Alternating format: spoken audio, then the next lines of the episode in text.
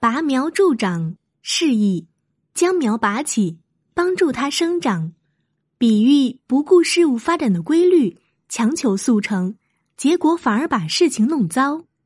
出处：孟子《公孙丑上》。儒家经典《孟子》记载了战国时期著名思想家孟轲的政治活动、政治学说和哲学、伦理、教育思想。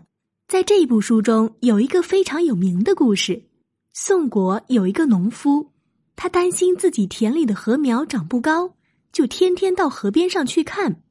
可是，一连好几天过去，禾苗好像一点儿也没有往上涨。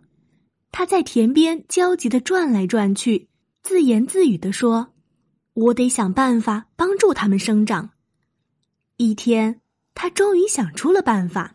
急忙奔到田里，把禾苗一颗颗的往上拔高一大截，从早上一直忙到太阳落山，弄得精疲力尽。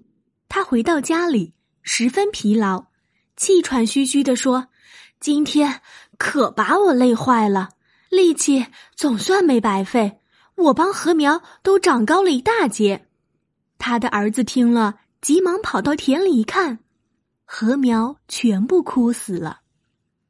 孟轲借用这个故事，向他的学生们说明：违反事物发展的客观规律而主观的急躁冒进，就会把事情弄糟。